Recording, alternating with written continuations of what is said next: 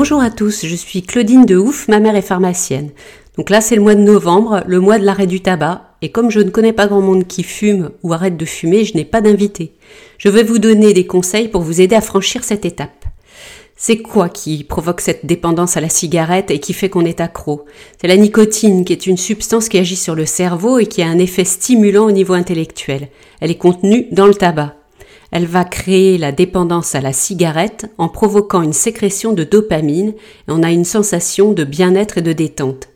Lorsqu'on décide d'arrêter de fumer, on prive brutalement votre corps de la nicotine contenue dans le tabac. Cela peut engendrer des sensations désagréables qui sont des symptômes de manque ou de sevrage. Donc on a vu les substituts nicotiniques, on a vu les professionnels de santé qui peuvent venir vous, aider. Et là, on va parler des techniques alternatives qui complètent le traitement nicotinique et qui sont une grande aide pour gérer votre stress. D'abord, la cohérence cardiaque. Avec un entraînement quotidien à raison de 3 fois 5 minutes par jour, la cohérence cardiaque peut être un outil efficace pour gérer le stress qui est induit par l'arrêt du tabac. Il faut s'installer confortablement et respirer 6 fois par minute pendant 5 minutes. L'hypnose. Pendant la séance, l'hypnothérapeute vous guide vers un état de conscience modifié. Une fois que vous êtes en état d'hypnose, il peut vous suggérer le dégoût de la cigarette, le plaisir de vivre sans fumer, de vous sentir libre.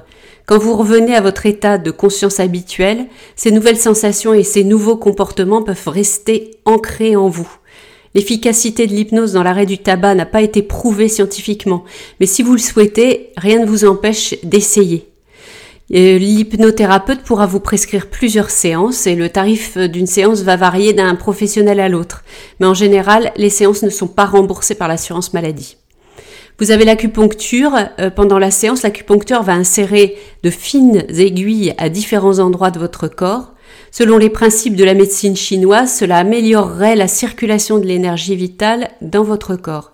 L'objectif, c'est de diminuer et de faire disparaître vos symptômes de sevrage tabagique et votre acupuncteur pourra vous prescrire plusieurs séances. Donc le tarif varie également.